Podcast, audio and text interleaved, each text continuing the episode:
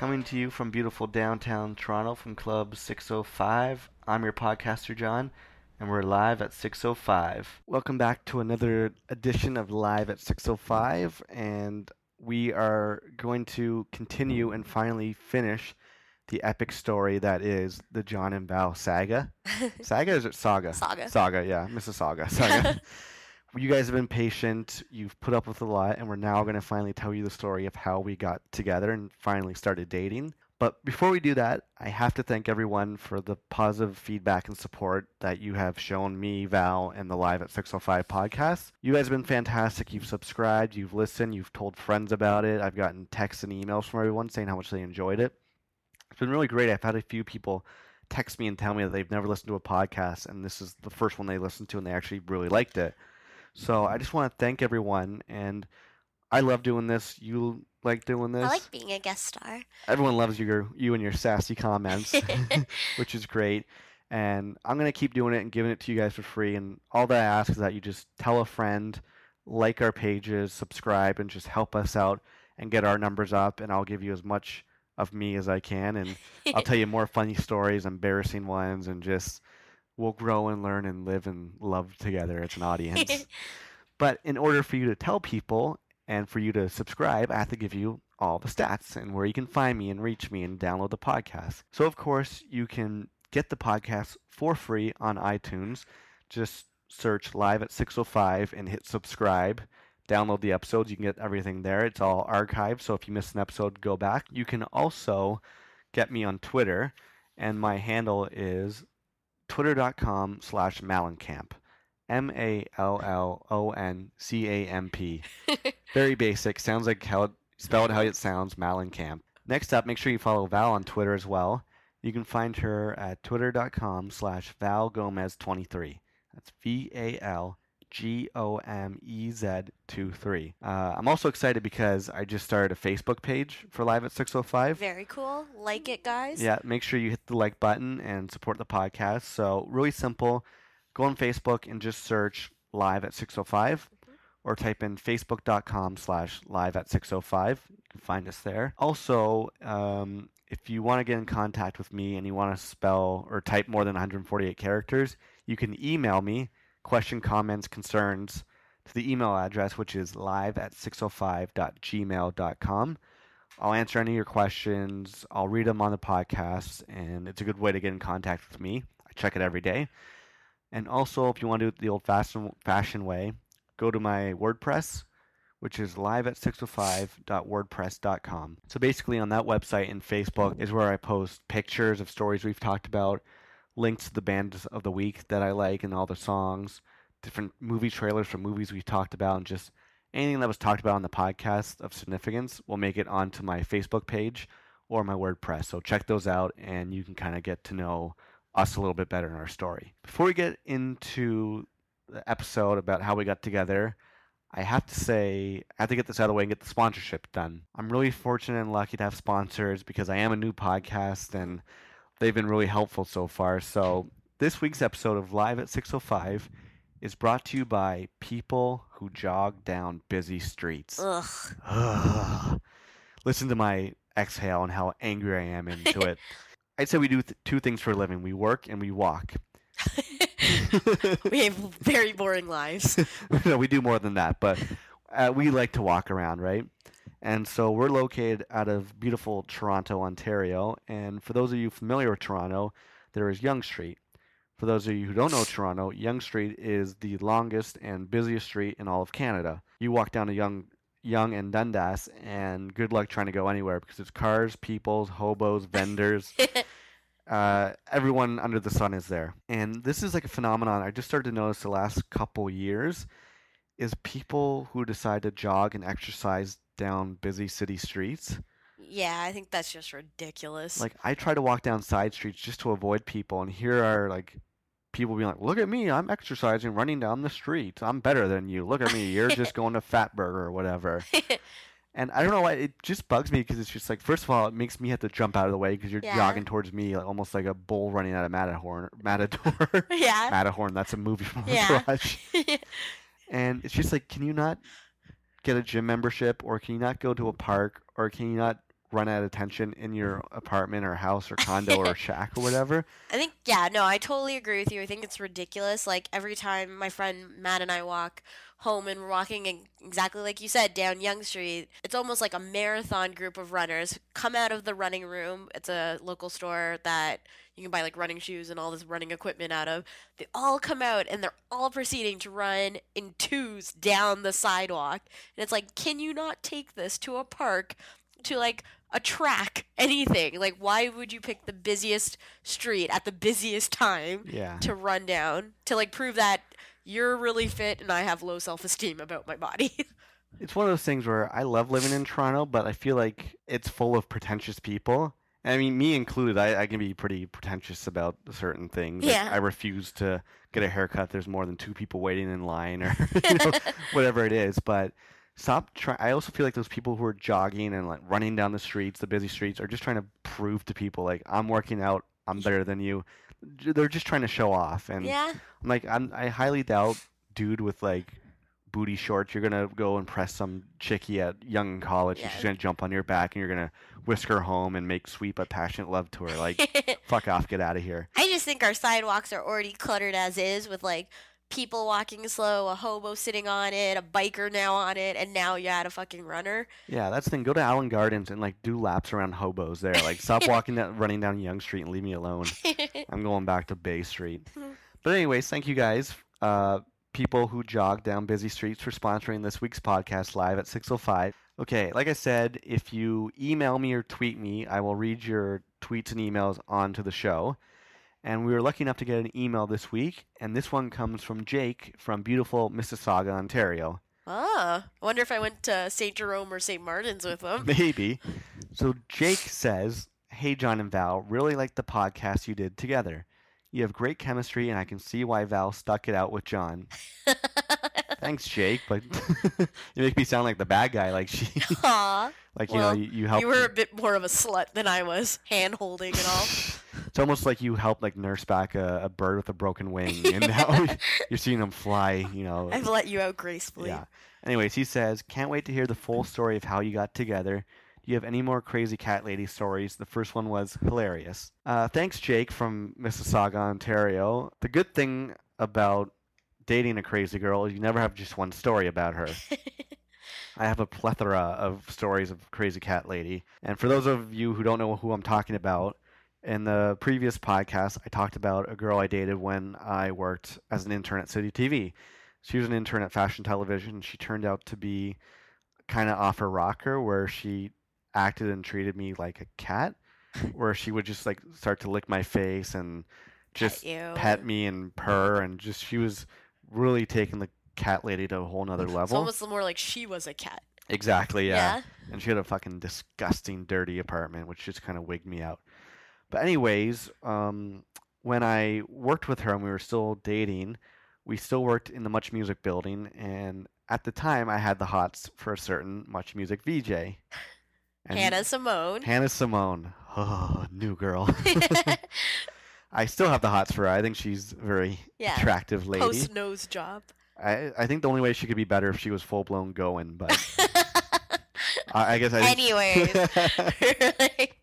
so at the time, uh, this was before Hannah Simone became a big superstar and was working on New Girl and was the big Hollywood actress that you see today.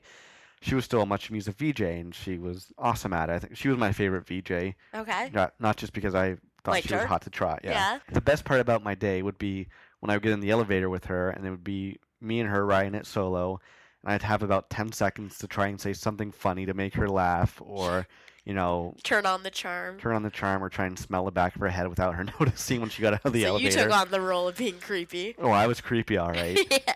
but it was Hannah Simone, you know. I had to. I'm justified somewhat. Okay. So this one story, I guess it's not particularly a crazy story about the cat lady. It was just a story that pissed me off about her because she ruined my chance of marrying Hannah Simone.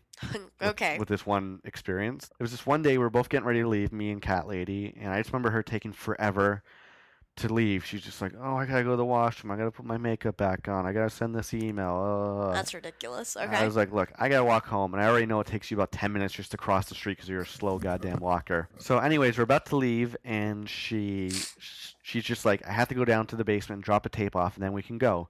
I'm like, "All right, I'll come with you." We take the elevator down to the basement. She's like, uh, "Hit the button so it comes back down, so the elevator's ready for me when I'm back because it's just gonna ta- take me Forever. Yeah, to, for the elevator to come back, I'm just going to be 10 seconds. So she goes, I hit the elevator button, the elevator comes back down. The doors slowly open like a scene from a movie, and there with like the perfect lighting, uh, by the will of God, who is it but none other than Hannah Simone. ah, standing there looking uh, good like she always Glorious. does. Glorious. and my jaw drops like a cartoon TV show yeah. and I'm just like, oh.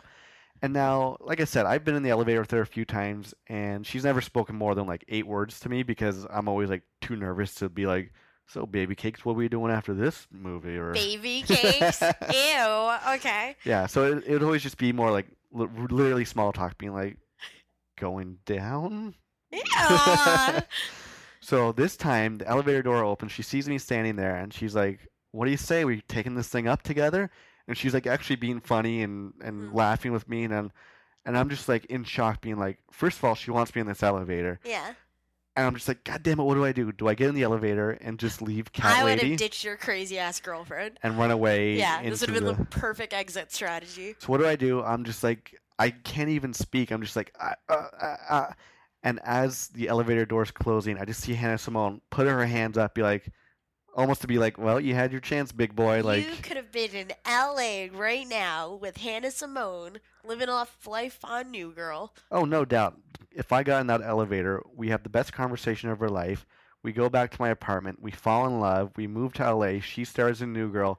I become the head writer on the Jimmy Kimmel show.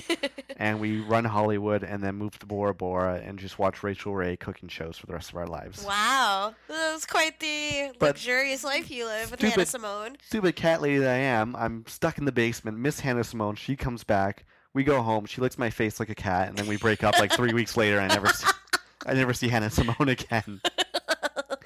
So that's my crazy cat lady story. We're gonna put a new spin on an old game, and this is "What's Love Got to Do with It?" Marry, Fuck, or Kill edition.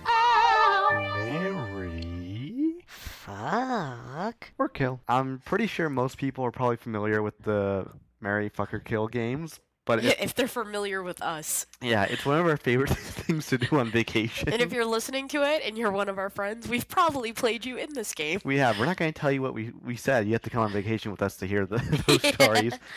But it's basically you. Uh, so I'll pick three people, and out of the three people, you have to tell me who you, who'd you marry, who'd you fuck, and who'd you kill. It's as simple as that. Challenge accepted. Yeah, and it's just a fun way. Like that's why uh, one of the good things I like about you and I is we don't really care about these things. You could kill me 900 times, I wouldn't care. Well, I, yeah, it's just you know most couples would be like, oh, I would never play that game. I, I don't want my significant other thinking about other booties out there, something like that. Sometimes it's not even the ass that sways you. It could be other things. That is fantastic. You know what? We have another segment that's going to go on this podcast, and they're called Valid Points. Girl, you know that's a valid point. I think that might be your very first valid point of the week. Yeah, I like it. Done. Girl, you know that's a valid point. This week, I chose uh, a round of Mary Fucker Kill. I'm going to tell you. You have one that you're going to tell me. Yep. I haven't told you who they are. Ditto. You haven't told me. So, who do you think should go first? You. You want me to go first? So, you want me to tell you my list? Yeah. And you tell me who you do? Yeah. Okay, so so glad my brothers are going to listen to this. they're not real people. They're kind of real people, but they're more like scenarios of people. okay. So the first one is uh, the guy with the ponytail who pulls it through the back of his cap. Ew, disgusted. So you know, Kill. yeah. Okay. Wait, I gotta tell you the other two. Oh, okay, go. Okay, so the first one is the guy with the ponytail who pulls it through the back of his hat. Okay. Second one is white guy with dreadlocks, or the guy who leaves the toilet seat up but buys you flowers every week. So who would you marry? Who'd you fuck? Who'd you kill? Take your time. There's some great choices. I'd probably marry the guy with dreadlocks for whatever reason. He probably has some cool background knowledge of music and seems very chill about. Ganja. And ganja seems very chill about life, Okay. which I appreciate because I'm a little bit high strung with life sometimes. uh, I'd probably kill the guy who leaves the toilet seat up because that frustrates the living fuck out of me, despite him bringing me flowers. Um, and then obviously I would just Hook up. hook up. I'm not gonna say the No, F word. no. I would just hook up in a very lovingly way with the guy with the baseball cap with the ponytail through. Because hopefully at some point I could just rip it off and be like, "Hold the phone. I have some scissors," and cut his hair. In the heat of passion, just totally give him a full makeover. done. What not to wear his ass? Awesome. I love it. Okay. Okay, bring it. What do you Bring got it. for me? Yeah. All right. So on another legendary task for John, Mary Fucker Kill edition, Rachael Ray, who cooks for you pancakes, steak, and grilled cheese. Emily Blunt, Ooh. who talks to you in her beautiful English accent, but smells profusely of BO Hmm. and has a snaggletooth Ooh. that she's secretly hidden through dentures in all films. oh God. Or Kim Kardashian, who always wears whatever those leather pants are, however, has the worst breath in the world and constantly cuts her toenails in your presence in public. Wow, you you just stepped the game up a little bit I here. know. You've been thinking about this one. Ladies and gentlemen, John actually in real life likes all these three women. I don't know why he likes Rachael Pygmy Ray. Right? Emily Blunt, I'll give you that one. And Kim Kardashian annoys the living fuck out of me, even though I watch Keeping Up with the Kardashians.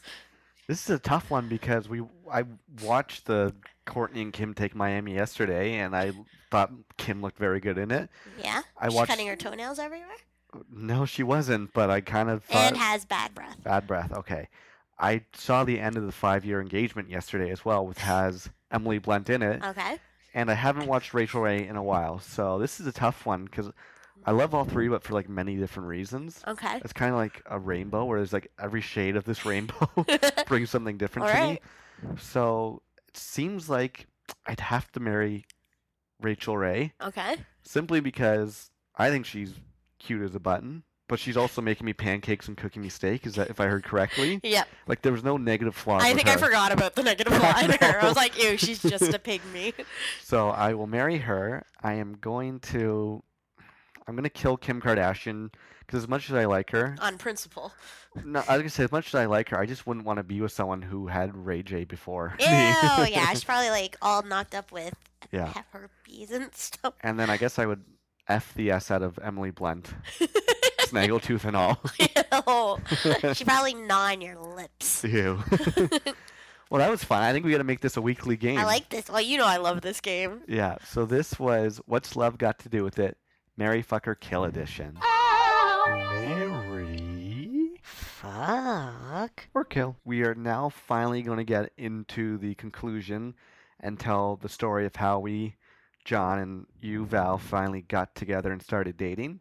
Yes. But I feel like we should probably sum up the conclusion from last week because we were in a bit of a cliffhanger. 'Kay. So for those of you who remember last week, it ended with a Dress Whites concert with me being very stubborn and you not liking me very much. Because you're a dick. I was a dick, which I actually admitted on the podcast, which I think I should get bonus points for for admitting that I was wrong. You can smile all you want at me, but equally still mad because I've never seen the Dress Whites live. Okay. Basic thing was I invited you to a concert to see a band called the Dress Whites. Some things came up. I told you you didn't have to come. We got into a phone conversation with my two friends in the room, and they were just joking around, being like, "No, girls are loud." You didn't know them at the time, so you thought they were being serious. You didn't come. You didn't say anything to contest it. I was acting like a frat boy on the phone. Yeah. I left the concert early, went home, called you. We talked on the phone for about six hours till the sun came up, and just like the NHL lockout, neither one of us budged. no. and we didn't agree on anything and we hung up angry and jaded at the world and each other Yep. So after that happened that was on a saturday we both had to work on monday and typically after you have a bad experience with someone what's the last thing you want to do is See him right the next day. so i was making a conscious effort because we were in the same department, but we were in different areas of the basement at the time. Yeah. So I'm like, I'm just gonna sit at my desk and I'm not going to the cafeteria and I'm only gonna go to the washroom because I don't want to have to bump into you. Yep. And I don't know how you were thinking. I was just like, I just need to go to the bathroom, but I'm gonna go this other way just so I don't bump into you. And I was thinking the exact same thing. So I'm like, if I have to use the washroom, I'm gonna take like the long way around. And so what happens early, first thing in the morning, Monday, I'm walking to the bathroom, my crazy route. You're walking to the bathroom, and who do we bump into but each, Each other?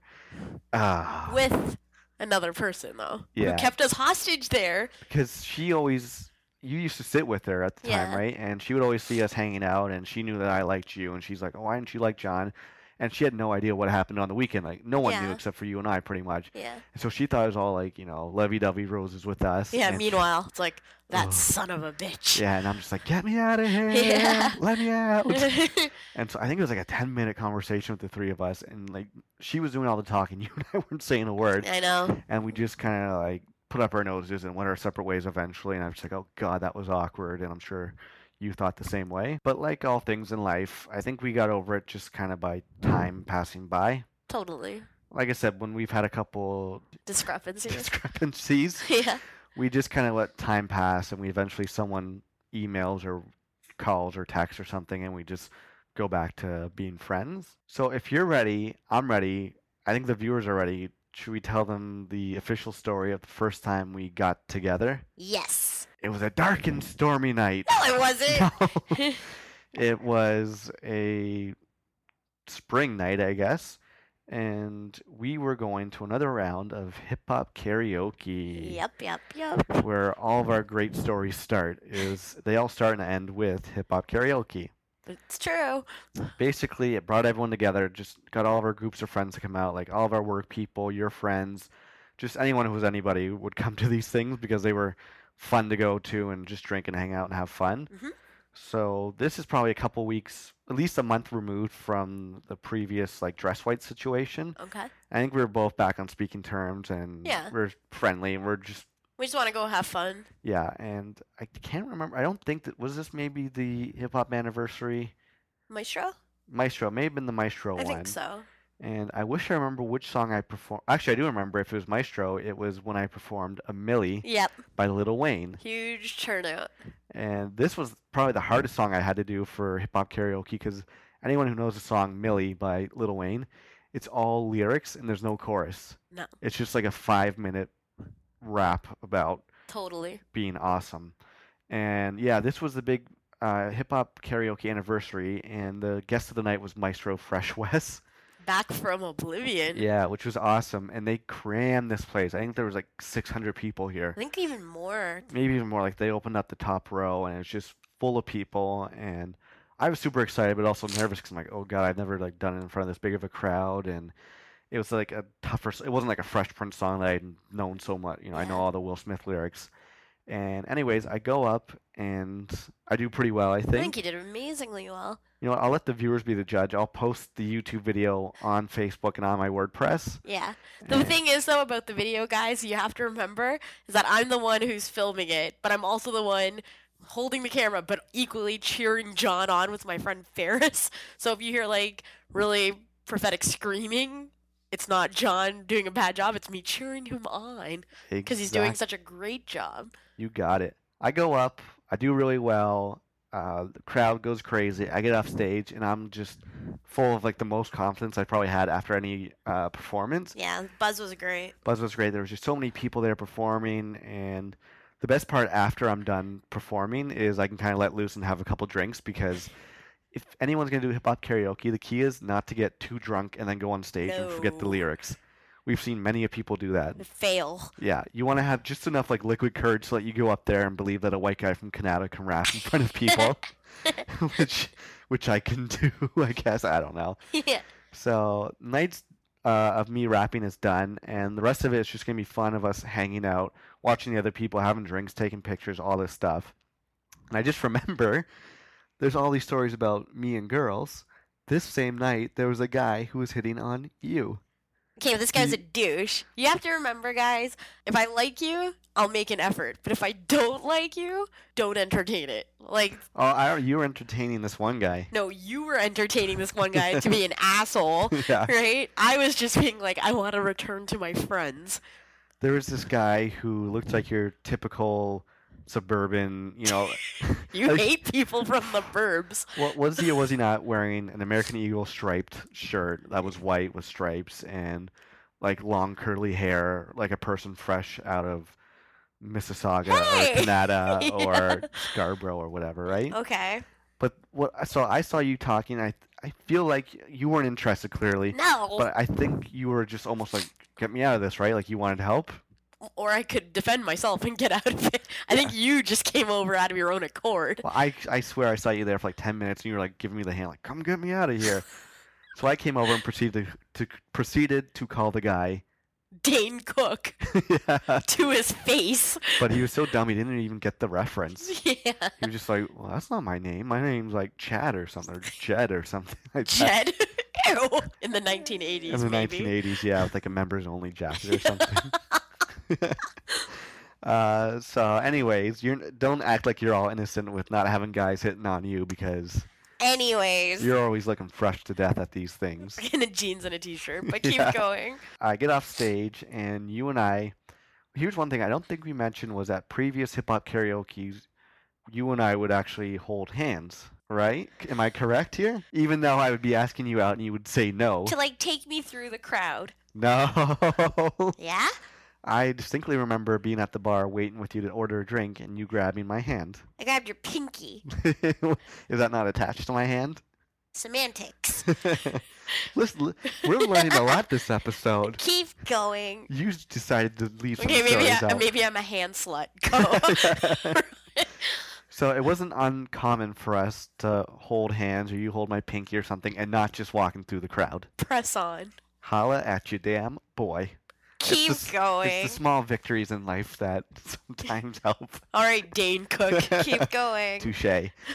And I remember we were having fun, and it got to the point when the night was dying down, and we were getting ready to leave. And here's a funny story that involves our friend Ferris. We hailed two cabs, and as Ferris is getting into one car, she leaves the door open because it's she's leaving it for me to get in. And I just remember you saying to her, "Oh, don't worry, me and John are gonna take a cab home. Uh, he's gonna go to his place, and then I'll go to my place." And Ferris is like, "Okay, no problem. See you guys Monday." And then she told me she was in the cab ride going, wait a second, that doesn't make any sense because you guys live in opposite ends. And she's like, I should have known at the time that you guys were like doing something sneaky together. but we weren't doing anything yet. No, but when we got into the cab, I remember that started one of, of our many big conversations, Yes. basically about me being like, I want to go out with you, and you being like, no, we're friends, and I don't want to ruin this. I don't want to ruin this. So the cab ride, the cabbie must have loved us that night. I know. two drunk people talking about relationships. so he got us to drop you off at your place, and I remember standing outside your house. The way we were talking was we couldn't just be standing; we had to kind of be moving around. Yeah, I was like pacing. Because I think we were we were just talking about the pros and cons, almost. Of me being like, "Why don't you give this a chance?" And you being like, "We're way too good of friends. I don't want to ruin the friendship. We've both dated people we were friends with, And it's been horrible. and I don't talk to anyone. but I- Not in general, but John's a lone wolf. Uh, so we just decided to walk up and down the streets. This is what two in the morning or something. Yeah. Walking up the streets, mind you, holding hands, yeah. and just kind of if nothing, nothing bad or anything. Just kind of little things being like me telling you why I like you, you tell me why you like me, Mhm. but why you were just Hesitant. hesitant. I don't know if there's anything you want to add, kind of as we're walking No, I down. think that's the main thing, and like you touched upon the fact that yeah, we like I previously just came out of like a really shitty relationship with somebody who I considered the, I thought you were going to say I just previously came out of the closet. no, uh, you ass. No, but it was just like somebody who I considered one of my best friends, but clearly not. But like we had so much in common. We had mutual friends that I loved hanging around. I loved being around you. There was just way more at stake. hmm And even though my friends and like Beth and Carl and everybody's like, there's such a good guy in John. hmm Why don't you? I don't know why they sound like this, but it's just like, why don't you date him? Yeah. And then, all these points you're mentioning, and my like rebuttal is just being like, we'll never know if we don't try. And I'm at the point where I'm like, I like you so much, I'm willing to lose the friendship at the risk of being able to date you. John gave me an ultimatum. Not yet, though. You're jumping ahead of the story. We're getting to this part. ultimatum. I'd say we were walking down the street for a good half hour to 45 minutes. And then we ended up back in front of your house. And we're holding hands. We're talking about this and that. And I'm thinking to myself, I'm going to make a move. Tonight's going to be my make or break at night. No matter what's happening, I know I'm going to go full throttle, uh, do or die. And I'm like, I'm not going to make this happen outside. It's cold. It's late. I don't want a hobo to come and like hit me over the head with a rock or I something. did live in a pretty ghetto area. Yeah. I'm like, I gotta get this girl just inside your house where it'll just be more comfortable. And I'm like, okay, it's two thirty going on, like close to three in the morning. You lived with the roommate at the time. I'm like, there's no way in hell he's still gonna be up. So I'm like, it's gonna be safe for me to go inside. And I had planned in my head, I knew exactly what I was gonna say as like the make or break moment. Yeah. And we had been talking for a couple hours, walking down the street in the cab at hip hop karaoke, and it all leads up to this. This is like in the movie where the music's pounding, and it's just like, what's gonna happen? Heartbeat going, going, going. You grab out your keys, you put them in the door, unlock the door, slowly open it, turn on the light, and what do we see? but your roommate watching TV in the living room.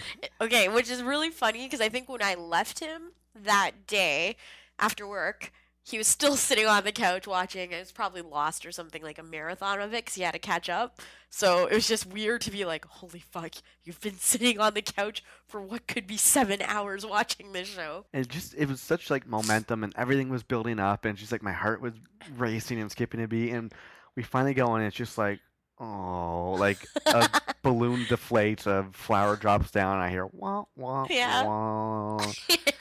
And clearly like he knew that we both liked each other, but he probably had no idea what was going on outside. Mhm. And so what happened, but I think we proceeded to watch TV with him Yep. and we sat there awkwardly because we didn't So I could wait him out. wait him out. And I think after about a half hour, he finally got the picture that he just like, oh, I should probably leave. Yeah. Because you and I weren't talking. It was just, it got to such a point where it was just so like dramatic between you and I, right? Yeah. And so he finally goes upstairs, goes to sleep, and we get like right back into it. I basically, like you said, I gave you an ultimatum. I was trying to get you to go though. I was like, "This isn't going anywhere," Yeah. and we were standing right near my door because I had the door open. Yeah. Uh, and basically, what I said, and correct me if I'm wrong or if I get the things, if I say everything incorrectly, but I told you, look, you know how I feel. I know how you feel. You said why you're nervous to take a chance. I told you why I want to do this. This is the very last time I'm ever going to bring it up. This is going to be my last time asking you out. After this, it's done. It's, it's on you, but I'm like, I'm never, ever going to bug you about this again. This is how I feel about you. This is why I like you. This is why I want to take this chance with you. And I put it all out there. It's a lot to put on me. hmm And I just said, I think I said, Val, will you go out with me? You said, yes. yes. And I felt like a prize fighter in like the 12th round after getting knocked around, you know. And you're just like, it was almost at the end of like Rocky 2 or something. Yeah, like at the top of the. And I felt like I just beat like Mike Tyson. I'm like, Adrian, where you at? And you finally said yes, and I think we both just kind of looked at each other like, Whoa. "Whoa!" now that we said that, now what happens? Now it happens. Well, I'm surprised I didn't blow it with what I did next. you know, out of all the stories of like moo moo and cougars and all this and that, I think this is what I'm most embarrassed about. Go. I don't want to tell, it. Tell it. Brothers, Carl and Brandon, don't listen. Well, nothing that bad, but no, it's nothing that bad, but it's it's, just- still they're my family. yeah, I well, my family too. They're just gonna laugh at me and be like, "What a loser." Well, that's why I'm hoping they're listening. so after you say yes, and we're like, "Well, we're actually gonna do this thing," the logical thing to do would be to go in for a kiss. yes.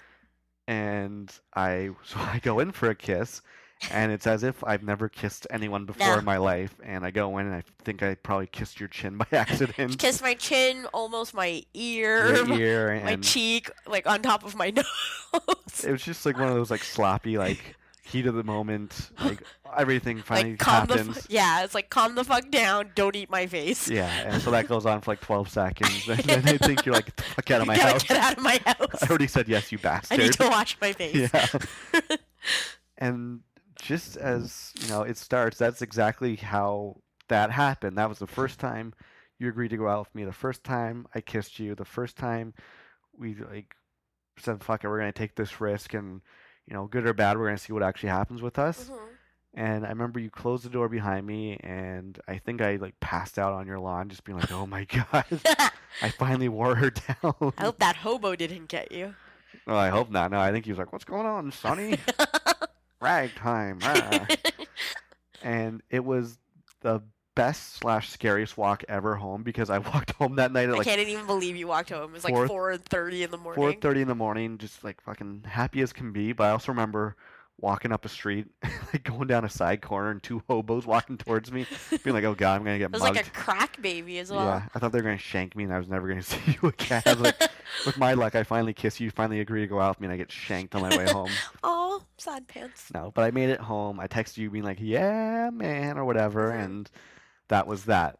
That was that's, That's it. it. And we are going to go into another round of Twitter trend of the week. Twitter trend. of the week.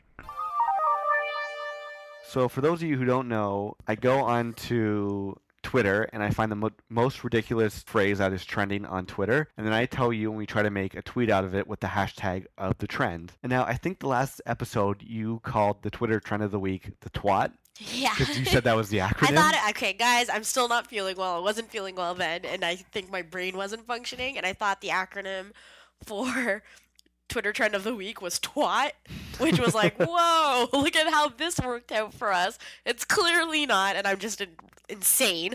So, It might not be, but I agreed with you, so it's not saying anything better about me. But yeah. I still like it. Okay, so this week I was on Twitter a couple days ago, and the trend that I saw was jam problems. Like raspberry jam?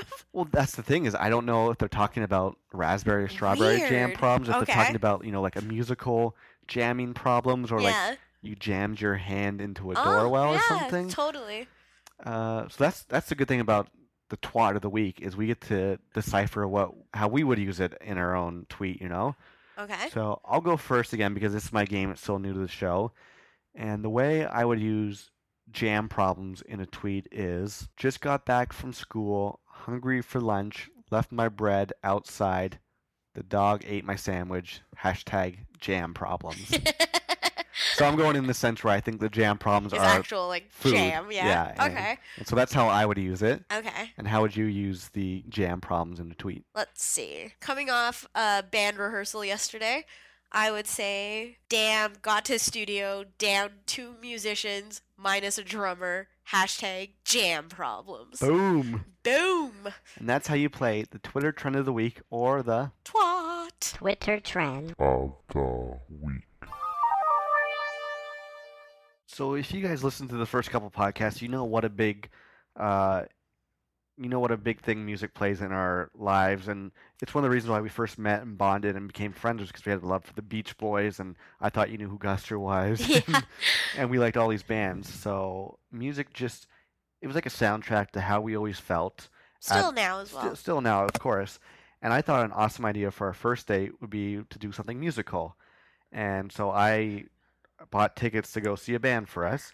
And they're a band I played you them before we were dating, right? Yep. Like when we would stay up on MSN, we would just send each other different bands that we never heard of. Totally. And so this one band I love to death. You like them a lot too. I too. love them now. And so I got us tickets to go see a concert of a band called The sounds. The Sounds, which are, they're an awesome uh, band from Sweden, I think, or Switzerland. And there's a female lead singer who rocks harder than She- most yeah. most guys on frontmen. She is the most intense lead singer. She has the biggest and best stage presence. Yeah, She's so fierce. she'll like spit in your face, kick you in the mouth, Yeah. and she can fucking rock with the best yeah, of them. she's amazing. Yeah. So we have tickets to go see this band, and do you remember what date it was? April 28th. Hell yeah! So this April 28th, if you guys want to send us presents for our anniversary, we accept all major credit cards. yes. I remember the the day of the date. I think it was like a Tuesday or something like that.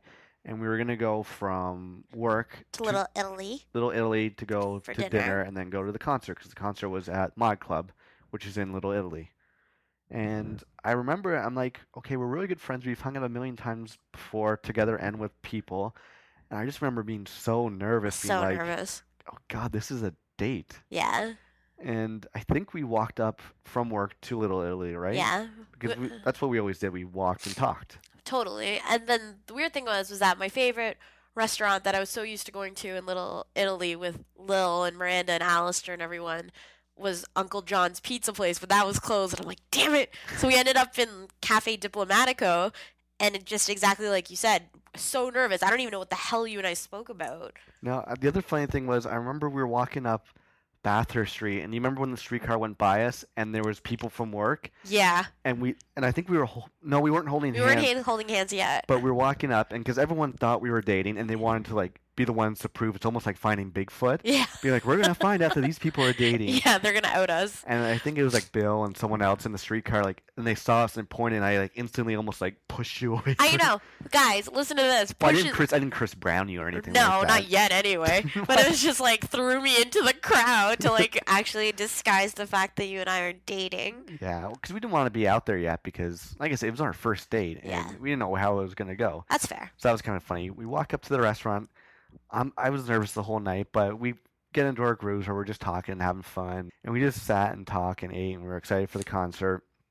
And yeah, it's weird. Like we didn't hold hands walking up. We didn't kiss or anything beforehand. We were almost playing it like it wasn't a date, Yeah, it was just like John and I hanging out like usual. even though we were like, this is our first date officially. Yeah. we uh, decided to go on. So we eat dinner and then we walk from the restaurant to the venue. And again, we're not holding hands there or anything. Get to the venue. I think we had a drink or something, and we get like to the front of the stage. And I love Mod Club because it's such a small, Such a great venue for shows. yeah, such a small venue, and it's probably my favorite venue in Toronto. And we get there, and the band that opened for the Sounds was a band called Hey Champ, which, if you listen to the very first podcast, they were my band of the week. Such a great band. and I wanted to use them as my band of the week because I love them so much, and they had so much to do with what we're talking about now. Three podcasts later, and I just remember you and I were both blown away by them. But the cool thing, this was probably one of my favorite things you've ever done uh, to me, Shoot. is when we were standing waiting just as the band's about to come out, like a few minutes, like the lights are going down. You were the one that grabbed my hand, Yep. and we're holding, we're squeezing our hands. I'm just like, oh, thank God, this feels good. Like I'm, Yeah. I'm happy that the awkwardness is out of there. You made the first like move there, Yeah. which made me like, oh, okay, girl, she's going for it, right? Yeah. You grab my hand. The band comes out, and as the band comes out, you whisper to me like, just in case, just to let you know, I might let go of your hand, but it's not because I want to. It's because I want to dance. Okay, I think this is a huge thing to say. If you know me, if you know, like, I grew up going to concerts with, again, Miranda, Alistair, Lil, and these are all my friends, and I love dancing. So it's just like, I know some girls and guys, when they go to a show, they just stand at attention, and it freaks the living fuck out of me because I'm like, why are you here if you're not enjoying the show? Typical Toronto fans. Totally. And so I don't want to be that. I also don't want to be the girl who's like the boyfriend's just holding her. And it's like. If you know me, you know I like dancing for anything. I'm telling a story. I'll throw in like a hand gesture, like just anything. you gonna say something different. No. Hand job. Ew. No. I think it should say you. That's the new uh, live at 605 drinking game. Is anytime Val says you, take a shot. It's a lot. yeah. So no, so I just I didn't want to also lie to you and not have me be myself because I love dancing Mm-hmm. Yeah. at all shows. So I just wanted to give you a heads up that it's not a mark on your account. It Yeah. was just that I just thought it was cool, and it does take away from the pressure of me being like, we're holding hands, and now she let go. Like, what does that does that mean? Was my hand too sweaty? Which it obviously No. was, because I have sweaty hands. and then like slick slide off. Yeah. Uh, should I tell the story about the first time I met, met your dad and what I had Yeah. to do? Because I get when I get nervous, I get sweaty hands, and it's just whatever. I'm I'm, I'm really like my body's always just warm. Yeah. So we're like on the go train, like going to my parents' house To meet in your parents for the first time, and I'm just like, feel my hand. Look how I sweaty was it like, is. ew, I don't want to feel your gross slimy hands. So I think the first time I met your parents was in the wintertime. Yeah. And as we got to your parents' house, we're walking up the driveway to go to their house, and I walk over to the snowbank, and I put my whole hand in there, rub it around for like five seconds, take it out, wipe it on my jacket. I'm like, this is better, right? I, I'd like to think you still don't do that, but I think it took like five tries before you stopped like even bringing tissues to like dab off your Yeah. hand sweat.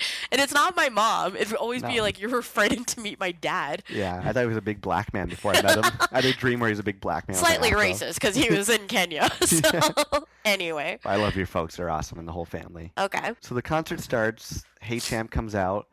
They're really cool. We're loving them. Like they're getting the crowd into it, and that was a lot of fun. And then they go away, and we're waiting for the sounds, and I think we're holding hands again, and we're just, we're both. I know I was like beaming, being like, "Oh Yeah. my god, this is the best night ever!" Or I was just really excited too because I had never heard of this band except for like Mhm. some of the songs you played me previously. But I think it's really cool when you go to a show and they do justice to their album, like the band, and it's like they have different really good stage presence moments like they cater to your audience and it was like Toronto Toronto audiences have become such shit off lately Mhm. that it really makes it a cool experience when everyone gets into it and that's what it felt like as well like everything was on our side that night Yeah, and so when they came out, they just I've never seen them live. I knew them for a while, but I had only heard that they're fantastic live and that the lead singer has such great stage presence. And she was, she I think she was wearing like a skirt and high heels and like a leathered cap or something like yeah that. And she's just like swinging the mic around, dancing. She's like spitting into the crowd and like kicking people and just like Mm, a, a rock show how it should be. And yeah people are like jumping and dancing. Like it was a really rowdy crowd, but in a fun way. Not like it was felt dangerous or anything like that. And we just had a blast. It was so much fun. The concert finally ends, and so we kind of got through like holding the hands, and it got that awkward part out of the way. But there was the other awkward thing, which would be the good night kiss. yes and i still i still live closer to the mod club on the other side of the city Yeah, so I had a plan of what I wanted to do, and you kind of ruined my plan. We didn't ruin it, but you just had a different way of. yeah i was just like i know if john comes home with me we're gonna stay again stay up till like 4.30 in the morning and i kind of just wanted because even though it was like such a great night i just wanted to go home by myself and go to sleep so it wasn't a mark of you. It's just been like a really long few nights and i wanted to get some sleep. So i said i was just gonna take a cab. Yeah, and all I wanted to do was I wanted to walk you home just so I wouldn't have that awkward part of hailing you a cab, the cab coming and me trying to like smooch you again because my track record of me like kissing your chin was awful. So I'm like, I need a little bit of patience and like I can't be rushed with a cab. yeah but i took the other road of i'm gonna hail a cab Yeah, so I'm just like, oh god, and it was like right in front of the mod club with everyone walking by us, and you hail a cab, and I'm just like, okay, well I'm gonna go in for it, and I, I kissed you, and I think it was a little bit cleaner. It was definitely cleaner. Yeah. I didn't have to like No Neutrogena face- my face face afterwards. yeah. So I kiss you goodnight and we hug and you go home and then I'm just like, awesome. This felt good. It didn't feel awkward. Mhm. We had a lot of fun. I think we proved to ah. ourselves like, you know what, we might have a chance with this thing. Amazing. This week I'm digging deep into the vaults because I want to find another story that you haven't heard. Okay. Because the first time of Was It Worth the Hassle, I told you a story that you didn't know. Second time, I told you a story you did know, but I thought it was a pretty funny one. And this time, I'm like, I'm going to go back and get a real reaction from you and see what you say about this one. It still freaks me out you hold hostage stories. Well, this one was from when I was in high school, so it was just kind of one of those things that never came up. Okay. And I don't think I've ever told anyone this story because it's really weird and it sounds strange, and I still can't believe it happened to me. Okay. So I'm going to tell you what happened, and that's how we play the game. Was it worth the hassle? I tell you a story about me, and before I tell you what I did, you tell me what you would do, and whether or not it's worth the hassle to make a big stink of it, or to let it go, or whatever it is. So Okay. let's jump in the time machine for a second and head back to uh, beautiful Canada, Ontario, circa 2001 or 2002. A young John Mallon is going to high school at Earl March Secondary School, and he is in grade 11 at the time. A couple of the subjects I was good at in high school was gym, drama, and comtech Okay. because I couldn't do math. I didn't like science, and I found Canadian history Canadian history really boring. Fair enough. I'm in Comtech, which is basically like computer class, like graphics and Yep. film and what we're doing now. I'm in this one particular class of Comtech one day. I couldn't tell you what day or what month. I just remember being in grade 11 and I'm sitting at my computer working on a project. All of a sudden, I kind of feel kind of woozy and kind of sick, but not sick to my stomach, but I just feel kind of off. Okay.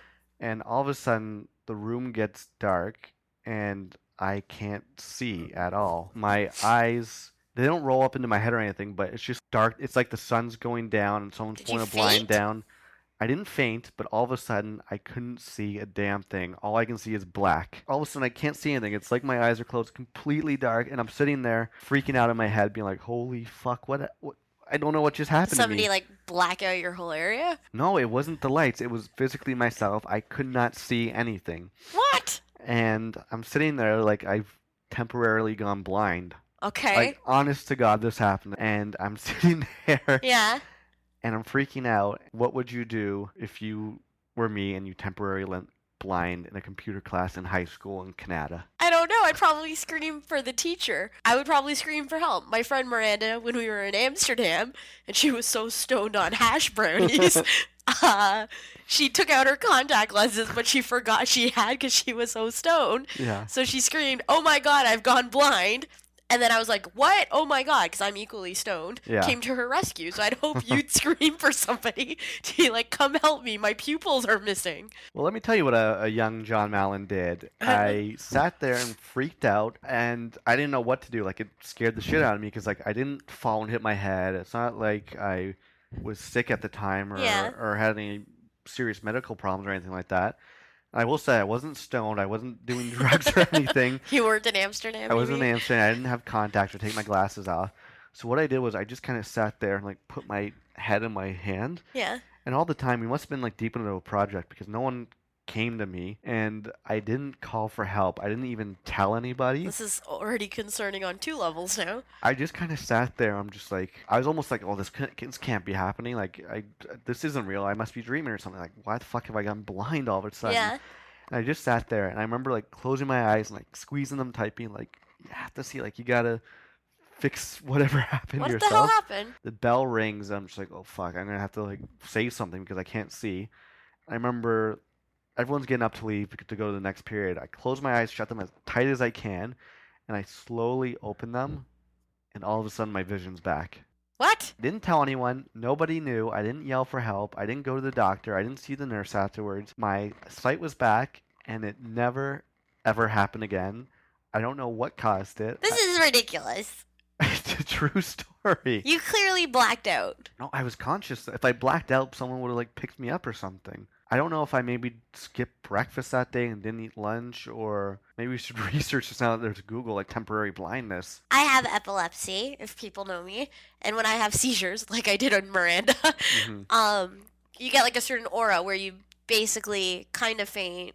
I don't know if it's the same for everybody, but for me, it's like a, like a certain aura goes over you, and then you very basically zone out. So it's like you see things, but then it's like that's it. And my seizures only happen for like 30 seconds. Mhm. So how long do you think you were gone for? You know, it, it felt like probably 20 minutes, but in hindsight, it was probably only about 30 seconds. You probably had a seizure, you idiot. oh my god. well, nobody noticed, and I didn't tell anybody, Okay. and I, I've never had it since or anything. So Faculty of Earl of March, please start paying attention to students with vacant stares on them. Anyways, this has been a very serious edition Yeah, I'm so stressed out for you. of Was It Worth the Hassle? So you guys hung in there, three podcasts worth of stories of our ups and downs, and now that we're finally together, I think a kind of cool story to end this saga of you and I would be with the music that matters to us. Yeah. So this is kind of our play, our relationship playlist of when we were friends, when we were getting together, when we were together, Yeah. and past, present, and future. Mhm. So we have a list of uh, either albums or songs or concerts that meant a lot to you and me Yeah. uh, and helped us get through good and bad times. And they're very like diverse genres of music too. So it's like I think it's worth checking out if you haven't heard of these bands or checked out some of their albums and stuff. Yeah. So the very first artist, I would say this one probably this whole album had the biggest impact Mhm. on our relationship. And do you want to do the honors and say who it is? It's Raphael Saadiq. The album's called The Way I See It. Yeah. And if I remember correctly, I don't quite remember how I discovered this album. I think I maybe read a review or saw him on iTunes of the week or something like that. I just remember falling in love with it because, like, how would you describe the album? It's a little bit of like funk, Motowny, a little bit of it has some like jazz undertones and pop and Kind of old. It almost is a throwback to like the Marvin Gaye, Stevie Wonder. Yeah, Stevie Wonder is actually on the album. very cool. And I just remember the New Year's Eve before you and I got together. You were homesick. I didn't do anything. And I remember talking to you on the phone, being like, "You have to check out this album." Raphael Saadiq. I know you you love this kind of Motowny jazz, cool R and B music. Mhm. And so you, I sent it to you. You loved it, and then I would say, for probably the first six months of you and I dating, this was the soundtrack to our lives. I think it's a really cool album though because it's like I know a lot of times now you buy an album or you download an album and it's like you like one song maybe off of it. Maybe I'll give you 4 out of 10 or something. This album I think we listened to on rotation once like 6 times Yeah. in its entirety. the whole album. We would basically, you would come over and we would we, like we made a playlist uh, called Valentine's playlist, and we put all like our fun music, like slow music and Just any song any- that we both genuinely like. that kind of meant something to us.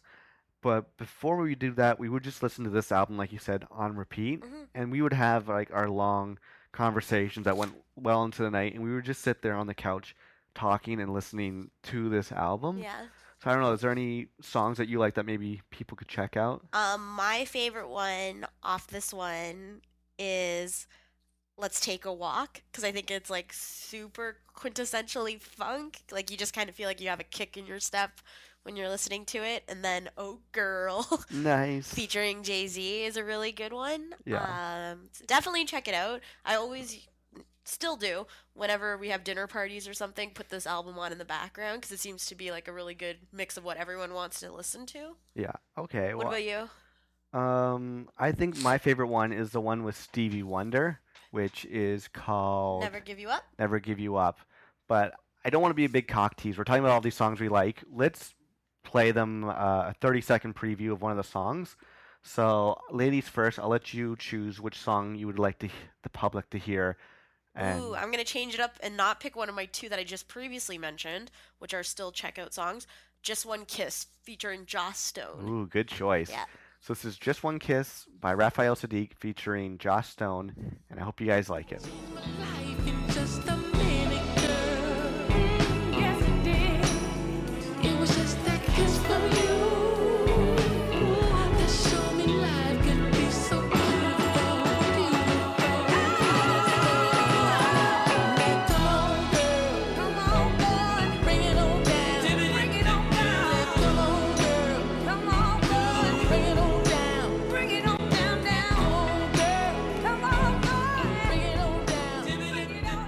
Choice of song. Ooh, Raphael Saadiq. You know it.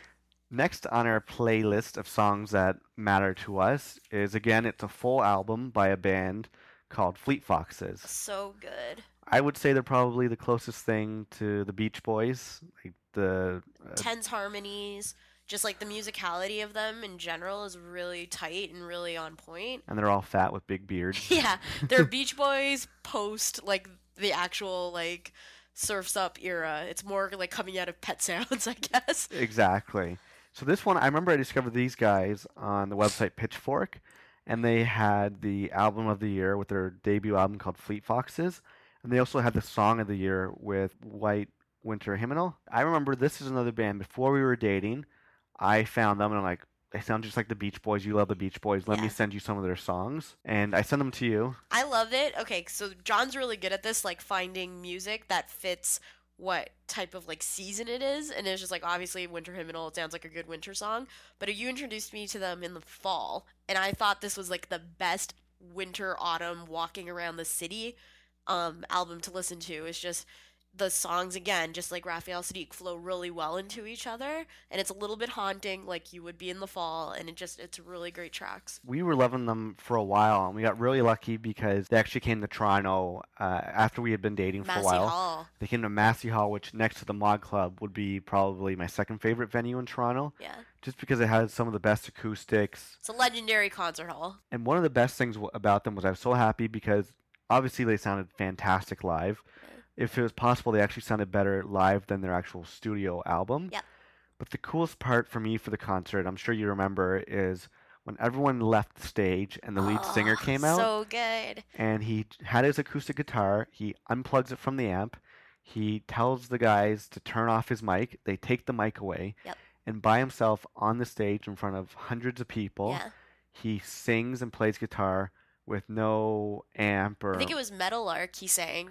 Yeah, and just with the power of his voice and the guitar, he serenaded the whole sold out Massey Hall. And like his voice resonated through those walls. It was the most crisp and like beautiful thing I've ever heard in Massey Hall in general. Like I've heard Chantal Kreviazuk do much of the same thing, but it did not come close to this man's voice. Yeah, so that was another thing that just kind of blew me away with being like a great uh, album, amazing live. Yeah. Their second album came out last year. I think it's called Helplessness Yep. Blues, and it grew on me. Like the first time I heard their debut album, loved it instantly. The second album, there's a few songs I loved, but I didn't like it as much as the first one. Then it grew on me, and now I love both their albums. My favorite song off the Fleet Foxes' first album is He Doesn't Know Why. Nice, another good choice. So let's give this song a listen, and let's hope you guys become as big a fan as we do.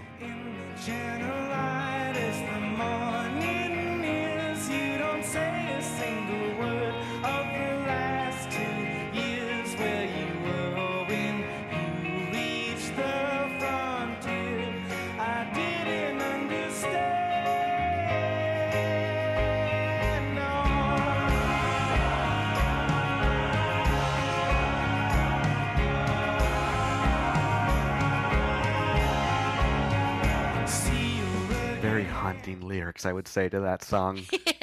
it's so beautiful.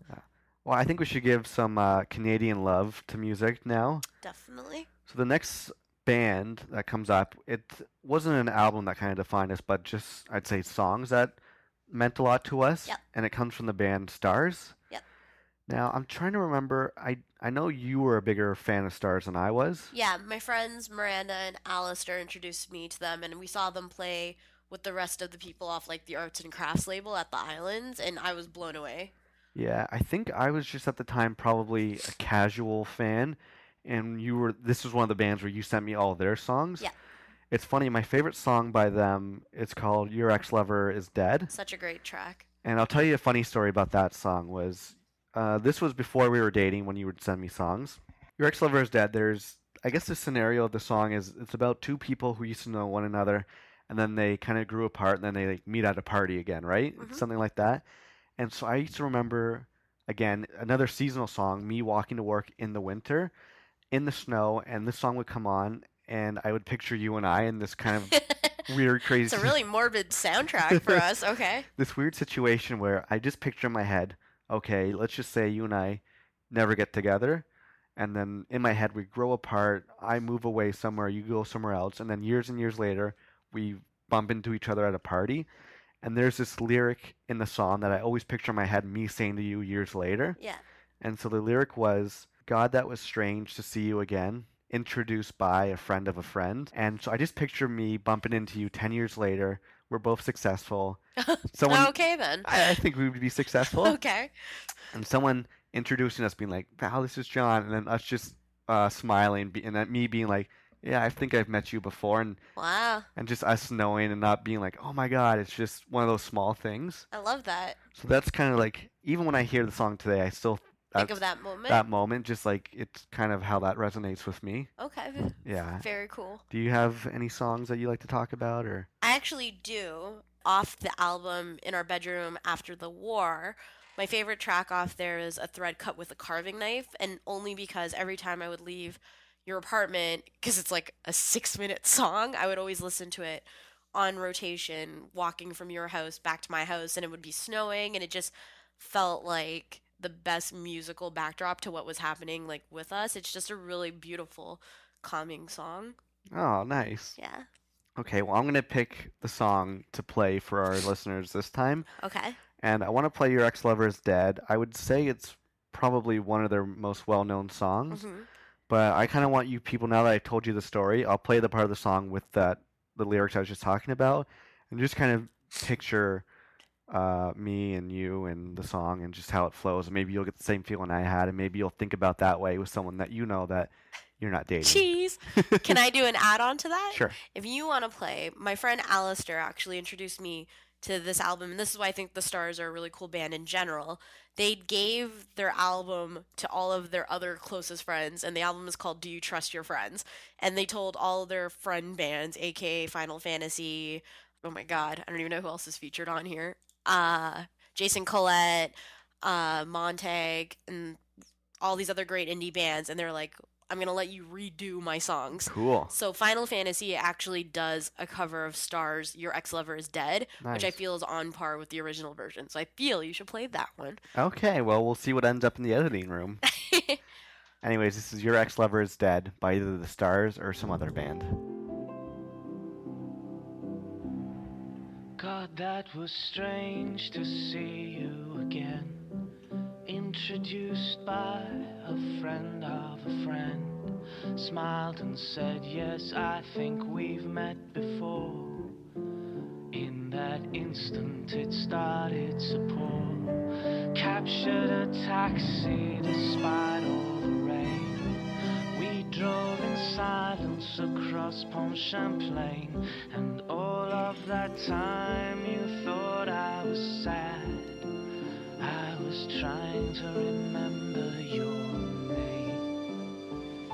So I feel these next two individuals we're about to talk about could almost be a podcast in itself because I didn't tell this story about before we started dating, but there is a obvious, obvious reason why you should have known that I liked you. Okay. So we're going to talk about a concert that you and I went to, Yep. and it is for two musical legends, Elton John and Billy Joel. You're laughing because you know what I'm getting at. Okay, but I feel like I have to tell this story from my side first. You tell this story. Okay, so if you know my family, you know my brothers, Carl and Brandon, and my sister in law, Beth.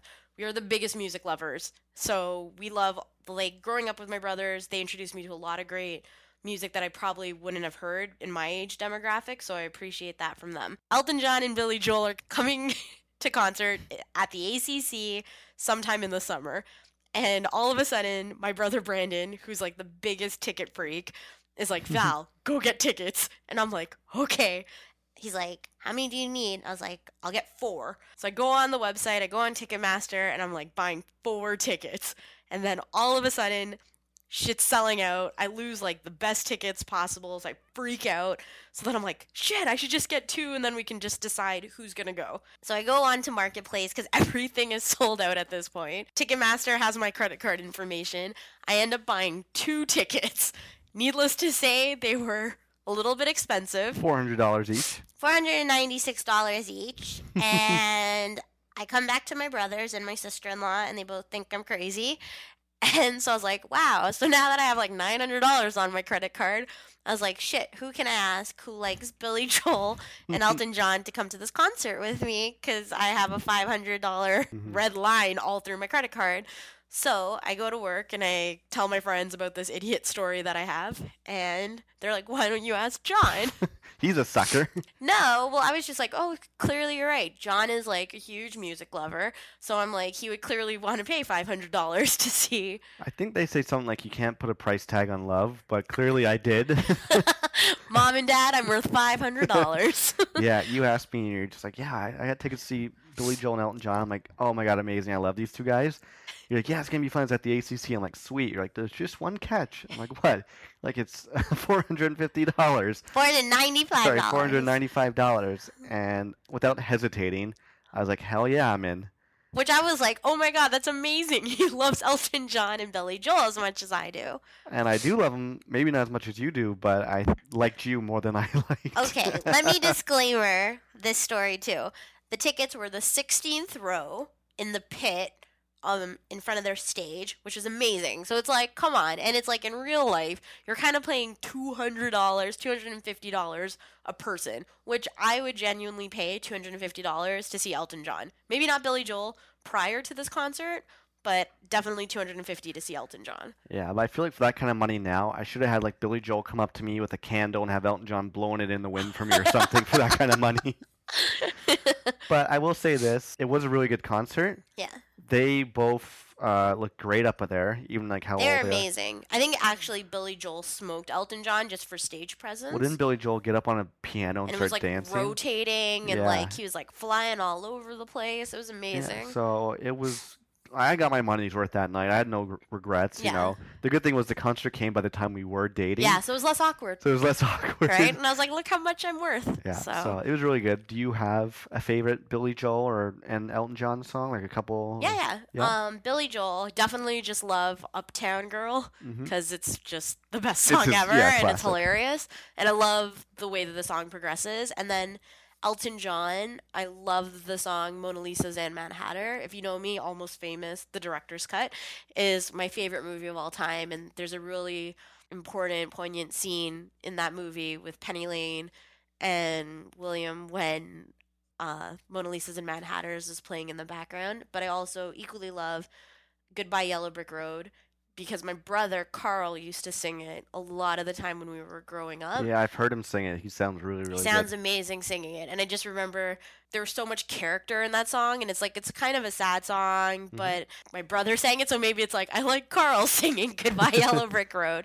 I like so, but yeah, it's such a great Elton John song. What about you? Yeah, so I'm definitely a way bigger Elton John fan than I am Billy Joel because I remember my mom had all his CDs, and Yeah. whenever we would drive around, we'd always listen to Elton John. But for Billy Joel, just like you, Uptown Girl, obvious choice. But I guess another obvious choice, one of my favorite songs by him is "We Didn't Start the Fire." Oh, God. As much as you can make fun of it, it's kind of a hard song to sing. It's I can hear it's that. almost okay. like as close as he can get to rapping, I guess. I guess so. But for Elton John, uh, I also love "Goodbye Yellow Brick Road." Yeah. But my favorite song by him, I would put this song in probably my top 10 favorite songs of all time, is Bennie and the Jets. Oh, damn it. Now I wish I also included that song. Well, you can do it. Include All it now. right. But here's the funny thing about that song is when I was younger, when I, I'd say like 10, 12 years old, I used to listen to the radio when I went to bed. And I'd, I'd have like a big boom box I would put next to my bed and just Yeah. listen to the radio. And that's the first time I ever heard Bennie and the Jets was on some mm. Ottawa radio station when I was just a kid. That's so random. But it's funny because they played it and it was like the studio version, and I feel like I've never heard the studio version since because I feel like it's always It's always the live version. because version. you hear the crowd going crazy. Yeah. So I don't. If anyone ever, if anyone has the studio version without the live part, Yeah. can you tweet me or send me a YouTube link or something Yeah. like that? I'd be I'd be interested to read this, or hear that. Yeah, but I think we should we can agree that maybe we'll we'll play Bennie and the Yeah, Jets for do it. everybody. It's a good feel good tune. There's no song by these two guys that we could play that no one's ever heard, so let's Yeah. just go with one of the biggest songs by them. Done. And it's my favorite song, top 10. Do it up. Bennie and the Jets, Elton John.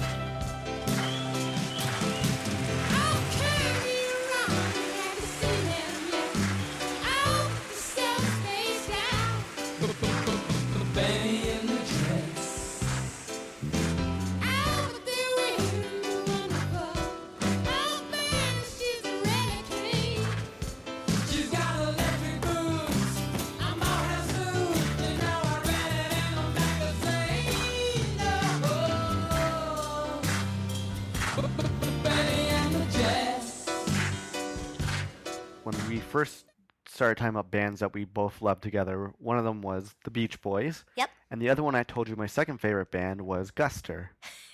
and the lie that you told me was Every girl tells a lie to get like some degree of a lie. I hope not all lies. no. To get a guy to like keep the momentum going and whatnot. I told my white lie was that I was in love with this band Guster, even though I had to Google it the minute John told me who this band was. And then every time he told me a track he liked, I just went on Amazon. It was like related tracks, what you should like, and I chose a song from there. But you grew to like them and I love them now. I think it's like they sound very much like Crowded House. Mhm. Um, if you ever like that, like a Neil Finn sort of thing, and they're just such great musicians. I love any band that can rotate on an instrument. I think is really cool. yeah, And, the drummer plays drums with his hands. yeah, which is awesome. And, and it's not a bongo drum. I'm talking like a full, Full set. drum yeah. set. like I touched on it earlier, the last podcast where Matt was the one, my friend Matt in Ottawa, who told me about uh, Guster, Yeah. and I didn't like him at first, but then I loved them, and yeah, I like the fact that the drummer played drums with his hands and everything. But almost like the Stars, there's one of the songs by Guster, which is my favorite Guster song, is called Satellite, and there's a couple lyrics in there that kind of this is how I feel about our relationship. Yeah. And I guess it'll sound a little cheesy with me Yeah. saying it, but this is kind of what defines me, and it always makes me smile because when I hear it, it makes me like think of you and me and whatever. Yeah. So it's from the song Satellite, and the lyrics are "Elevator to the moon, whistling our favorite tune," which now I sound like a lameoid Yeah. pansy, Cheese. whatever, cheese, but it always just makes me think of like you and me in our own headspace, listening to music. No one can bug us, and we're just whistling to our favorite songs, right? yeah. Now I sound like a lame oid. First time we saw them, they came to Toronto and they played the Phoenix. Which is an amazing venue as well. really cool. But we got to see them in an even cooler venue last year. Yeah, I think this was pretty a pretty cool setup story. Uh, we went, or we were just tracking where Guster was playing. Uh, they had released their new album, like a like Easy probably Wonderful. Easy Wonderful, probably like almost a year prior, I think. Mhm. At that point, and we are like, damn, we really want to see them again. And the last time we went to Boston, I didn't have such a good time there. Well, you broke your ankle. I broke my ankle Walking to Fenway Park. Walking to Fenway Park, so it was a little bit of a disaster. So John and I wanted to do Boston again properly, and I was like, "Whoa, Guster's playing there." And so we went online and we checked for tickets, and initially it said that they were sold, Sold out. out. Which was like, damn it, right? Because if you know John and I, we do trips very last minute, so we have no mm-hmm. problem picking up and leaving to just to go see a show if we wanted to in Boston. So then randomly one night, I think I came back after school and I was like, no, we need to go to see Guster. Yeah. And so you went and checked again. and there was two seats available. Two seats available for this amazing like acoustic show. Yeah, it was basically Guster Unplugged, where they were just doing everything acoustic, but they brought like string players with them. Yeah, they had a cellist and a violinist. violinist there with them, and it was at the Paramount Theater in Boston. And they had opening up for them was a comedian, Jeff Garlin, So funny. who you all know if you watch Curb Your Enthusiasm. He's uh, Larry's agent, a big, fat, funny guy. And so we were really excited because A, we got to go to Boston, Yeah. and B, we got to see our favorite band perform live again. And Boston's their hometown. It was the last show of their small tour. yeah, So I'm like, oh, this is all working in our favor. it was amazing. Really fun, really fun. Like Jeff Garlin was hilarious. They Uh, equally took requests. yeah, If you donated food or something to a charity that they were supporting and threw something up on stage or called out a song, they were like, okay, we'll play that song next. Yeah, it was awesome because they had th- kind of their set list of songs they played, and then they would go on their phone and be like, okay, let's check the Twitter requests, and they would just play random songs, and they took people would throw food on stage with written down their requests, Yeah. and it just felt like really cool and organic and not planned Yeah. out, but they're such great musicians that they would be like, okay, we haven't played, you know, Mona Lisa Smile in about four years, but we got the request, so let's do it, I love it. which is really good, and I'm waiting for them to put out a new album or come back on tour. Satellite's my favorite song. I could go on and on. I also love their song "Keep It Together," Yep. Which is fantastic. There is "Come Downstairs and Say Hello." That's one of my favorites. Um, I like Ramona. Ramona. Diane is really good. the Captain. Jesus on the radio. Yeah. Uh, if we could pick one song for everybody to hear, it's a large task. I'm gonna let you do that because I'd pick five. Okay. Um, I think you know what. Might as well go with my favorite song, which is "Satellite," and I think it's you'll instantly hear it and you'll love it too. So, this is one of my favorite bands, one of your favorite bands, Guster, with their song "Satellite."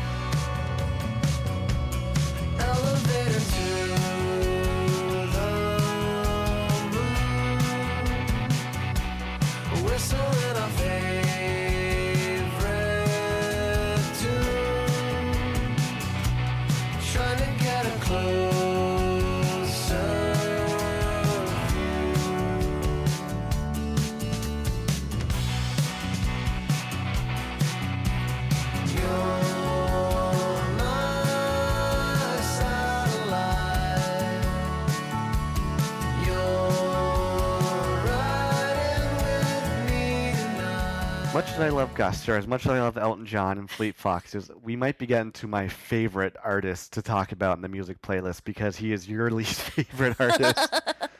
and we're gonna skip genres and we're gonna go to hardcore rap music right Gangster now. rap. Gangster rap. I'm talking like face painting, devil worshipping, Yep. fuck your mother type rap music. Which I can't stand. no, and I can't stand either usually, but I'm talking about the rapper Tech N9ne. Oh my god, this guy is by far my favorite rapper of all time. He's my least favorite rapper of all time. He's named he named himself after a gun, a Tech Nine. Is that what it is? Yeah, Tech Nine's a gun. It's like a semi-automatic or something. I have no idea. Okay. I He he every once in a while will wear like face paint on stage, so he kind of sounds like. And people claims that like he worships the devil. Yeah. But it's just his persona, and he doesn't. People kind of lump him in there with like Insane Clown Posse. Fuck those guys. I don't like the Insane Clown Posse or the Juggalos, whatever those fan base is called. He he's really cool. He makes he puts out basically two albums every year, like a full length album EPs and compilation albums. That's crazy. But it's just cool because his style is he can rap really fast and he's like lyrically driven. It's not like Soulja Boy type music where he's like, turn my swag on, swag, or whatever. Usually when I give you band or song recommendations, I knock it out of the park and you love them. when I told you about Tech N9ne, Yeah. You hated him. yeah, John and I do this thing. Like, if we ever discover new music, usually it's John listening to a bunch of stuff at work, and then he'll come back at night and be like, "You need to check this song out." So he always does this, and he'll throw in like a Tech N9ne song out of nowhere, and I'm like, "No, I'm not on board with this. I do not like it." Yeah, but to, as ridiculous as he can come off, he's one of those things where he actually got me through like a couple of tougher times because well, you're laughing at me now, but he, he you were also in the hood. No, but he doesn't rap. He doesn't rap about like killing people. It's more about being the underdog and like people not you know uh, understanding you and stuff like that because Okay. people didn't understand him, and so like growing up, kind of coming out of high school when I first started listening to him, and I can relate to some of his songs. Okay. Other songs I couldn't relate to because they were about the devil, but he's more than just that, right? okay. So you knew how much I loved uh, Tech N9ne. Yeah. And I'd say what we've been we had been dating for about two and a half, almost three years. Yep. And my birthday was coming up. Yeah. And you got me one of the best presents ever. So John's birthday is always a Johnapalooza. So I always try and do a bunch of things uh, just because he's awesome and you deserve to have a lot of fun on your birthday. I saw on Ticketmaster again that Tech N9ne was coming in concert. And so I was like, score. I'm going to buy two tickets He was coming on my actual birthday. on his actual birthday. May fifteenth. Buy me presents. okay, shameless self promotion. I'm gonna buy two tickets. However, I am not going to this. I'm gonna convince one of his two best friends who are stationed in Toronto to take one for the team and go with him. So I'm like approaching Dan or Sean, and I was like, straight up, guys, I bought John two tickets to go see Tech N9ne at the Opera House. You need to go with them. One of you is gonna take one for the team.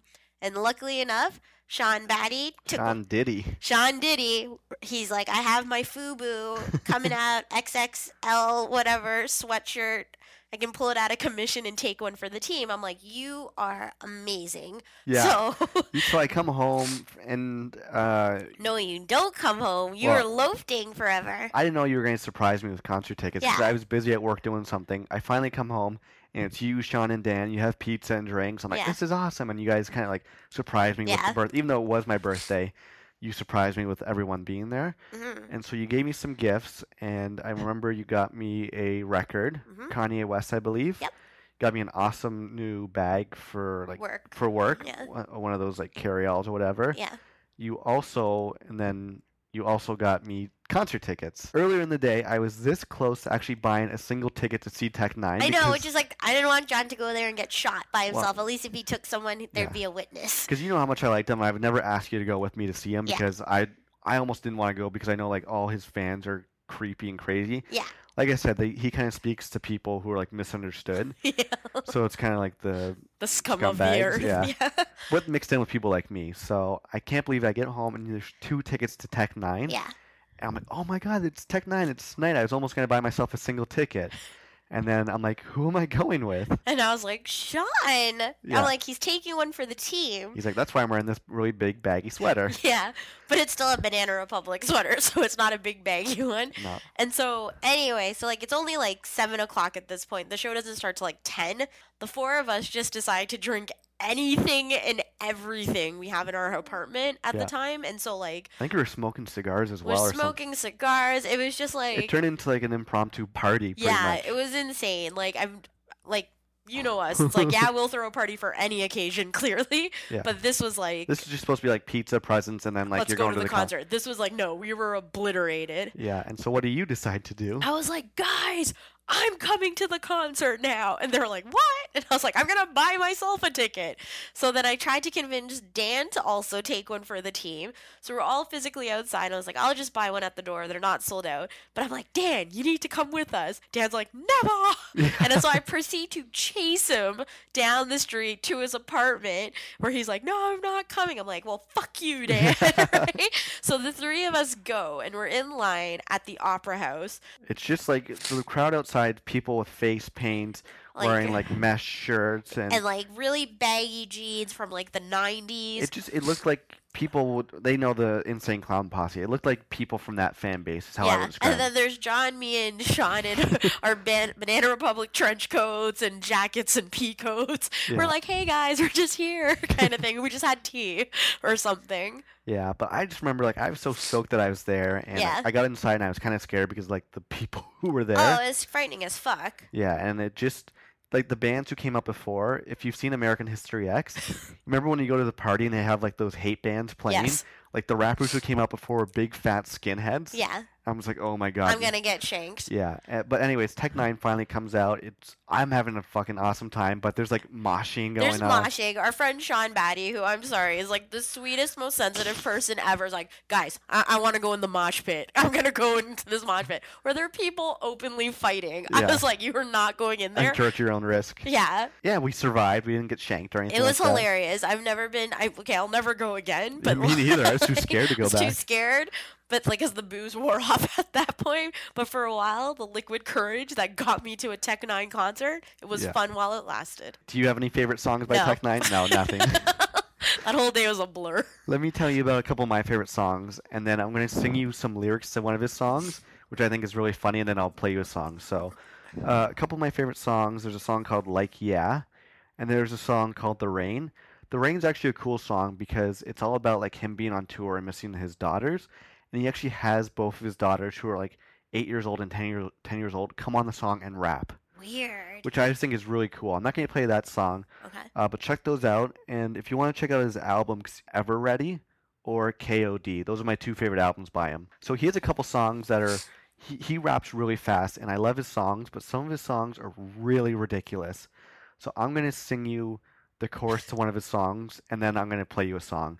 So the song I'm going to sing to you it's called Seven Words, Okay. and then I'm going to play you my favorite song, which is called Midwest Choppers, and it's the second version of Midwest Choppers. Okay. So this song, Seven Words, is the most ridiculous song I've ever heard. This is the chorus, and then I'm gonna go from that to my song. Okay. So you ready for me to sing? I don't know. This is the chorus. It's seven words I want to say to you. I love it when you suck my dick. Cause I'm running through you with no sign of inertia. Give me the mic and the baby, you duck is what you better do when I'm busting up your feeling. I'm incredible, never get on my level. I'm a killer with the pedal to the metal. You're edible and you're never so inevitable. I can take it to your mama, your daddy, get it back of a caddy. You cut up in the second, the back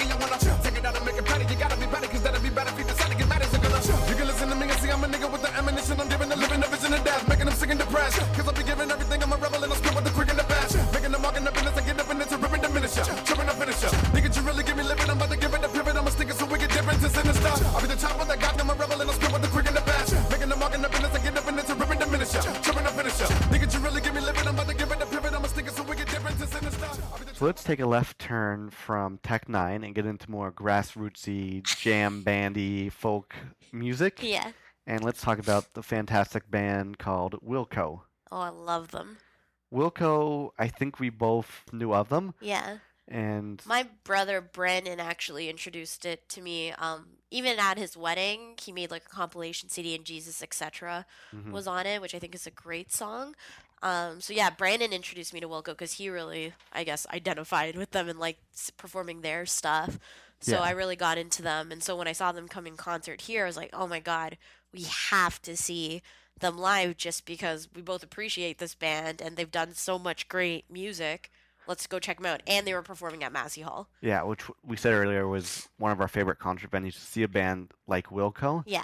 The first time I ever heard them was with the song "I'm the Man Who Loves You." Oh, I love that So I love that song, Yeah. but the one that really like hit it out of the park for me was their album "Sky Blue Sky." Okay. I just thought I was blown away by, by that album. Yeah. It's one of those things where I just I had to keep it on repeat Yeah. for like a month, and Which is your favorite track off there? I have a couple favorite ones. I love "Impossible Germany." Such a great. Uh, just, just the the guitar on that song is Yeah, 'cause amazing. there's like a good like two minute guitar solo almost. That just you have to kind of listen to it. But the song I love, I think it's so cool, but it's also kind of heartbreaking. Is "Hate It Here." oh, I love that song. I love that song too, but it's kind of funny because it goes from him being like, "I'll you know rake the leaves and do this for you and take out the garbage," yeah. and then in the end you find out that they're like not together anymore. Yeah. If you ever need a good song to commute to and you hate your life and it's a shit morning, listen to Hate It Here. Yeah, so I basically like even the song "Either Way" on Sky Either Blue way is really good. But I feel like uh, Wilco fans are kind of divided by either their favorite albums like Sky Blue Sky. Or like me, it's Yankee Hotel Foxtrot. hmm So I love that album. That is the one with um, Jesus Etc., Radio Cure, uh, Camera, and stuff. It's like an older album. And they were really good live. We had pretty good seats. But one of my funnier experiences from that concert during the encore, when Jeff Tweedy, the Yeah. lead singer, it's just like, okay, now I'm gonna bring out a guest because you know I'm, I'm feeling so special and lucky and happy to be in Toronto. Oh yeah. I'm gonna bring out my good, close personal friend Leslie, and she's gonna do a song with me. The whole crowd starts cheering, And I'm I'm just standing there. I'm like, okay, including me. I start cheering. yeah. And they start doing a song, "You and I," which at the time they were promoting their new album, Wilco the Album." Yeah. And so everyone's going crazy. I'm like, what's, what's the big deal? Like some girl named Leslie. What do I care? I'm like, how do you not know who that is? And I loved the the Wilco the album at the time, and I'm like, I love this song. And then I think about it took five minutes after the song ended to be like, was that Feist? Yes. I was like, are you Feist. insane? I was like, a real name's not like just Feist, right? So, And I'm just like the dummy that I was. I'm like, damn it, I could have enjoyed that even more if I realized Feist was on stage, and I should have known because she has such a great, unique voice. yeah, and it was like so gorgeous up against Jeff. so Mm-hmm. it just it was such a great moment. Yeah, and so that was a fantastic concert. They came back probably like a year and a half later again at uh, Massey Hall. Yeah. Jeff Tweedy has a he has a great voice live. He just sounds like his voice really carries almost like the Fleet Foxes guy, where he could take the mic away and just sing to the crowd, and the acoustics would be fantastic. Yeah. So that's Wilco, and we listened to them a lot when we started dating, and Yeah. it's good walking music. I yeah. think. I think it's also like David Byrne does has a really good book called How Music Works, I think it's called, and he talks about how venues sometimes dictate what kind of music comes out of it. So I feel like a lot of people like and certain musicians cater to like the acoustics of a venue like Massey Hall, which it really if you're in the audience all Wilco songs sound to perfection when you're in Massey Hall, and it feels like they wrote those songs to be in that kind of warm setting, which is pretty damn cool. So that's the Wilco experience. Do you, you know, this is the last band we're going to talk about Yeah. for the Music Matters segment. Do you want to recommend a song for me to play for the listeners out there? Let's do Impossible Germany because it goes everywhere. Cool. Yeah, I definitely would put that in my top three favorite Wilco Yeah. songs. So this is Impossible Germany from their Sky Blue Sky album, and it's by Wilco. Possible Germany, unlikely Japan.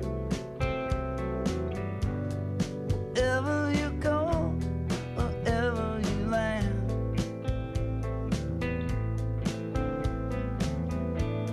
Say what this means to me.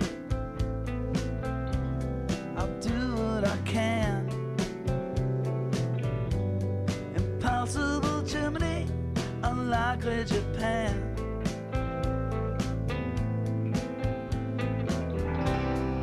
Fundamental problem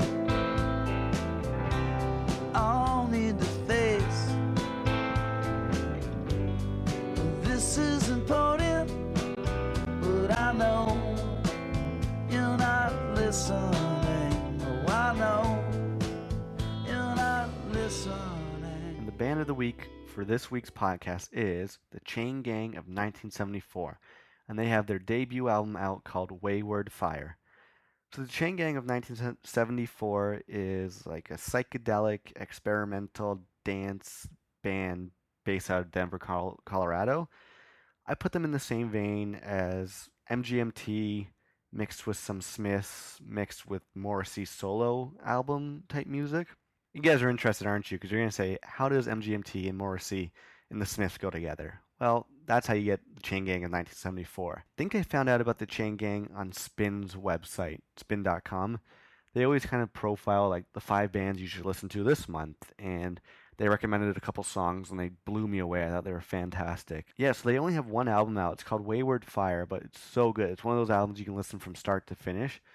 Val and I always put them on our playlist. Like it'll be one of those bands where we listen to the music when we're getting ready for a party, cleaning up the place, or making dinner. So a few of the songs I love to death are Matter of Time, Undercover, Teenagers, and Ethical Drugs.